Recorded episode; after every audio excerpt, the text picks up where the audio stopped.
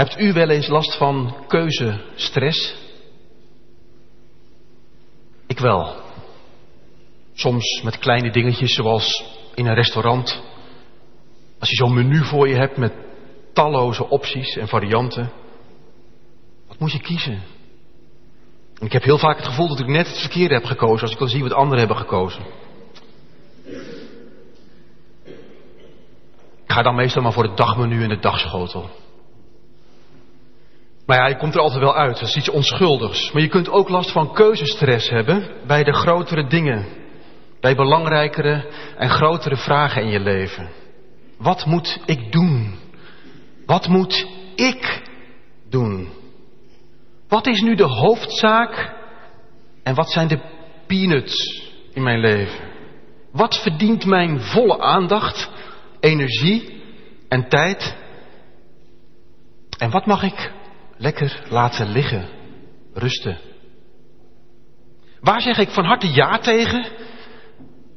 En waar mag ik dan ook van harte nee tegen zeggen? Wat is voor mij nu het geboot der stoende? Ene Charles Hummel schreef ooit een steengoed artikel. Ergens in de jaren zestig. En het gaat nog altijd mee. Het is nog altijd relevant. Het heet The Tyranny of the Urgent. De tirannie van het urgente. Van het dringende. En het punt wat hij maakt is heel, is heel simpel dit. Hij zegt, veel mensen zouden graag een dag hebben waarin 30 uur zouden zitten. Of genoeg willen hebben aan toe kunnen komen met vier uur slapen. En dan 20 uur actie. 20 uur, op zijn minst, om dan eindelijk eens al die dingen te kunnen doen ja, die nu blijven liggen.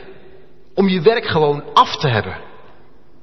Om de klussen te doen die nu ergens op je liggen te wachten. Om eindelijk eens die studie op te pakken.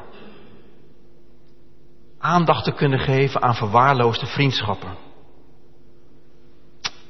Al die boeken te lezen. Die hele stapel. En al die films. En al die series op Netflix. Al die dingen op mijn bucketlist. Maar Hummel, Charles Hummel vraagt zich af, gaat het ons echt verder helpen als we twintig actieve uren zouden hebben op een dag? De kans is levensgroot aanwezig dat al die uren in no time weer gevuld zijn met dezelfde dingen als waar we nu al zo druk mee zijn, zo bezet. Hummel zegt, ons probleem is niet dat we geen tijd genoeg hebben. Ons probleem is dat we zo moeilijk prioriteiten stellen. Dat we zo weinig tijd weten vrij te maken voor wat echt, wat niet urgent is, maar wel heel belangrijk, wezenlijk. Er zijn iedere dag zoveel dingen die gillen om aandacht. Al die bliepjes en berichtjes en telefoontjes en een bureau vol papieren en noem het maar op. Al die mensen die iets van ons willen, die, ons ook, die zich ook echt aan ons opdringen. Dat er zo weinig tijd overblijft voor de categorie niet urgent, maar zeer belangrijk. Die dingen die wezenlijk de kwaliteit van ons leven vergroten. Die blijvend zijn en wezenlijk en van blijvende waarde. In het Bijbelse denken is veel aandacht voor deze vraag, die, die Charles Hummel aanraakt. De apostel Paulus geeft in Filippenzen 1 een van zijn mooiste raadgevingen, die wat mij betreft in goud mogen worden geprint. Hij zegt in Filippenzen 1, ik bid dat uw liefde blijft groeien door inzicht en fijnzinnigheid, zodat u kunt onderscheiden waar het op aankomt. Dan zult u op de dag van Christus zuiver en onberispelijk zijn, vol van de vruchten van de gerechtigheid, die u dankt aan Christus Jezus, tot lof en eer van God. Ik vind het een wonderschoon advies. Het raakt de kern en het zet het ook meteen in het juiste perspectief. Want zo wil, je, zo wil je als christen toch eigenlijk je jaar gaan besteden, of niet? En ook je leven. Dat je op een dag voor God je schepper staat en dat Hij je aankijkt en zegt, wel gedaan, dienstknecht. trouwe dienstknecht, trouwe dienstmaagd. Wel gedaan, mijn kind, goed gekozen. Je hield je bezig met de dingen die ertoe deden, die ertoe doen. Ga in tot de vreugde van je Heer. En het goede nieuws is dit: het is kennelijk haalbaar. Het is kennelijk mogelijk om zo te groeien in liefde en inzicht en fijnzinnigheid. Dat je een soort van antenne ontwikkelt om in de drukte van iedere dag en van de situaties die zich aan je opdringen, een scherp oog te hebben voor wat nodig is. Een scherp onderscheidingsvermogen tussen de hoofdzaak en de bijzaken. Tussen het dringende en het urgente en het echt belangrijke, het wezenlijke. Ja, hoe doe je dat dan? Hoe ziet zo'n leven er dan uit? Wie leidt zo'n uitgebalanceerd leven? Jezus. Hij had maar drie jaar gewerkt. En toen kon hij tegen zijn vader zeggen, in Johannes 17, Vader, ik heb het werk volbracht wat u mij gegeven hebt om te doen. En je denkt, wat? Je hebt nog maar drie jaar gewerkt. En er strompelen nog heel wat lammen en blinden door de straten en buiten de stad bosjes melaatsen. En de mensen ze hebben er nog heel weinig van begrepen, van het koninkrijk. Hij heeft hier en daar een mens aangeraakt. Een handjevol leerlingen verzameld. Een paar woorden gewijd aan het koninkrijk van God, maar er zou nog zoveel meer te zeggen zijn geweest. En toch kan hij het zeggen. Vader, it's done. Ik heb het werk volbracht wat u mij gaf om te doen. Er was heel veel urgent op deze planeet. Er was ook heel veel dringend. Maar wat nodig was, wat ik mocht doen, mijn rol, mijn missie, heb ik volbracht. Drie jaar lang heeft Jezus alles gegeven. En hij was vaak moe en uitgeput. En toch, toch zat er een soort van innerlijke rust en balans in zijn leven. Je hoort hem nou nergens zeggen, poeh, wat ben ik druk. Hij kon in al die drukte uren besteden aan die ene vrouw. Aan die ene man. En hij kon ook gerust zeggen dat het ergens nog niet de tijd rijp voor was. En tegen alle adviezen in kon hij dan juist weer dat ene wel doen waar iedereen van zei, doe dat, nou, doe dat nu niet. Lazarus bezoeken bijvoorbeeld. Jezus, wat is je geheim? Hoe heb je dat voor elkaar gekregen? Hoe vond jij die balans? Nou, hij had geen complete blauwdruk op zak. God had het voor hem niet allemaal uitgetekend en uitgestippeld. Hij werd een mens zoals u en ik. En hij deelde dus ook in die keuzestress. In dat gevecht tussen al dat urgente en dringende. En om daar dan het ene nodige te vinden. In iedere situatie. En hij heeft zijn weg gevonden. Hoe dan? Nou, Marcus vertelt het in zijn eerste hoofdstuk al. Jezus geheim was dit. En s'morgens vroeg, nog diep in de nacht, stond Jezus op en ging naar buiten en begaf zich naar een eenzame plaats om daar te bidden. Ik denk dat Jezus dat heeft geleerd door deze psalm. Jezus leefde met de psalmen. En dit vers zal hem vast dierbaar zijn geweest. Dat ene vers uit Psalm 5. S'morgens hoort u mijn stem, Heer. S'morgens leg ik het voor u neer en zie ik uit. Effen uw weg voor mij. En je ziet het voor je. Jezus loopt zo'n klein dorpje uit de heuvels in, gaat daar zitten, de zon komt op. En hij stemt zijn hart af op dat van zijn vader. En in die heilige, intieme stilte vindt hij weer het richtingsgevoel, het, het tempo, de compassie, de genade, het geduld, de humor, de scherpte, de flexibiliteit, de lenigheid om voor die ene dag dat te doen wat zijn vader hem had opgedragen te doen. Om geen kans te missen. Om niet dat ene over het hoofd te zien. En zich zeker niet te verliezen in de waan van de dag. Niet alles tegelijk. Niet alles sowieso. Maar in dat vele, dat ene, nodige, essentiële. S'morgens hoort u mijn stem, Heer.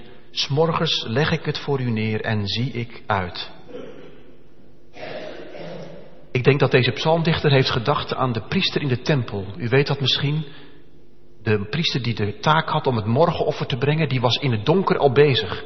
In het donker, tegen de morgen, legde hij de stukken hout al klaar en werd het schaap al geslacht. En dan wachtte hij tot de zon opkwam en de eerste zonnestralen vielen op de tinnen van de tempel. Daar stond hij echt op te wachten. Alles was klaar, geschikt, opengelegd. Het schaap was daar. En dan die ene lichtstraal op, de, op het dak van de tempel, dat was het moment voor het morgenoffer.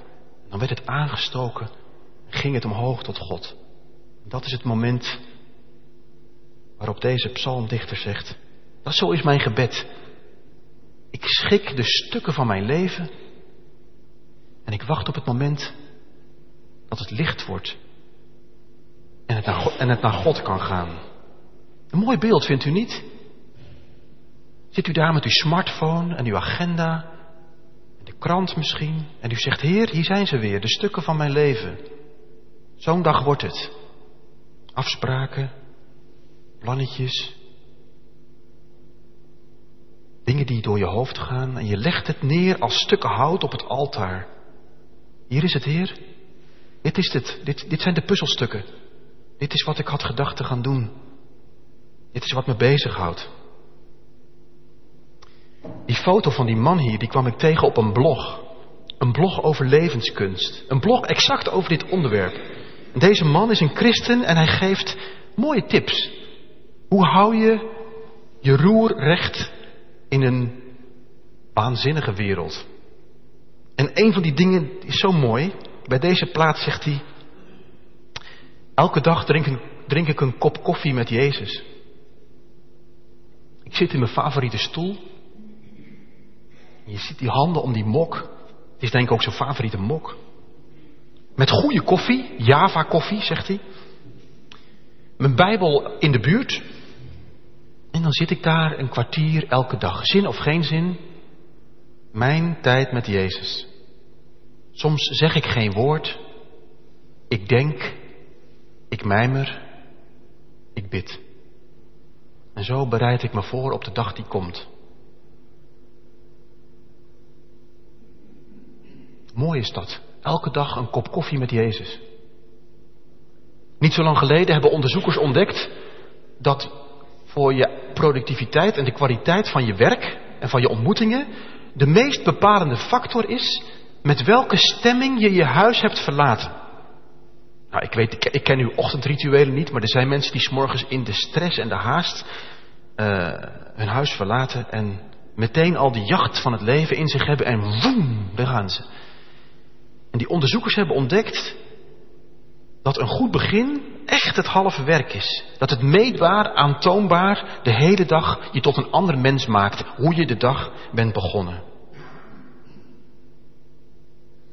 En er zitten vast mensen hier die zeggen, ik ben geen ochtendmens, dit gaat voor mij niet werken. Kop koffie, misschien net, maar met Jezus, niet zo'n zin in. Nou, dat had deze man ook. En hij zei, weet je wat ik dan zeg? Dan zeg ik tegen Jezus gewoon maar hoe het zit. Jezus, ik heb een lichte koppijn. Ik heb eigenlijk helemaal geen zin om bij u te zijn. Maar het is mijn deal. Ik zet dit kwartier voor u vrij. Geef me een hart om u te ontmoeten. En haal die tegenzin en die traagheid en het chagrijn van mijn ochtendhumeur even weg. Hier ben ik, Heer. En dit zijn de stukken. Een van die stukken kan dus ook zijn frisse tegenzin, ochtendhumeur en een lichte hoofdpijn. Van een woeste avond daarvoor. S'morgens hoort u mijn stem, Heer. S'morgens leg ik het voor u neer en ik zie uit. Effen uw weg voor mij. Die laatste woorden zijn wel van belang, denk ik. Want Deze psalmdichter is dus niet bezig met Heer. Dit zijn de plannen. Als u het nu even wil zegenen, dan maken we er iets moois van. In, die, in dat kwartier van een kop koffie met Jezus worden de dingen net omgedraaid. En wordt het verlangen van deze man, Heer, wat is eigenlijk, dit had ik gedacht, maar wat zou nou uw weg zijn hierin? Wat zijn nou uw prioriteiten? Hoe zou u dat nu doen? Hebt u uw kijk hierop? En moet ik de stukken misschien toch net iets anders schikken? Effen uw weg, Heer. Laat mij in mijn ontmoetingen uw handen zijn, uw ogen, uw oren. In de stilte van die kop koffie met Jezus. Ga je uitzien. Ik zie uit, zegt deze psalmdichter. Uitzien in dat kwartier al. Wat komt er binnen? En ook in de hele dag. Ik stel me zo voor dat je in dat kwartier een soort houding ontwikkelt die je de hele dag met je mee mag dragen. En in vergaderingen en colleges en ontmoetingen en wat u ook maar doet, of in de stilte van uw oude dag, uitzien. Uitzien naar wat tot u komt, uitzien naar wat u mag brengen en delen. Dan wordt 2016 een nieuwsgierig jaar waarin je je oren spitst en je ogen scherp houdt en je hart geoefend. Heer, laat me elke dag de dingen doen die ertoe doen. Ik wens u zo'n jaar toe. Elke dag. Vanuit een kwartier. Een kop koffie met Jezus. Zo je werk in, zo de dag in. Aandachtig, nieuwsgierig. Alert, wakker. Gespitst om je niet te verliezen. Gefocust om je tijd niet te vermorsen met onnozele dingen. Met iets meer liefde de mensen tegemoet te treden. Met iets meer warmte. Met iets meer wijsheid. Ook met iets meer moed en lef. Om soms ook tegen de draad in te gaan. Tegen de stroom in. Een volgeling van Jezus te zijn. S'morgens hoort u mijn stem, Heer. S'morgens leg ik het voor u neer en zie uit. Effen uw weg voor mij.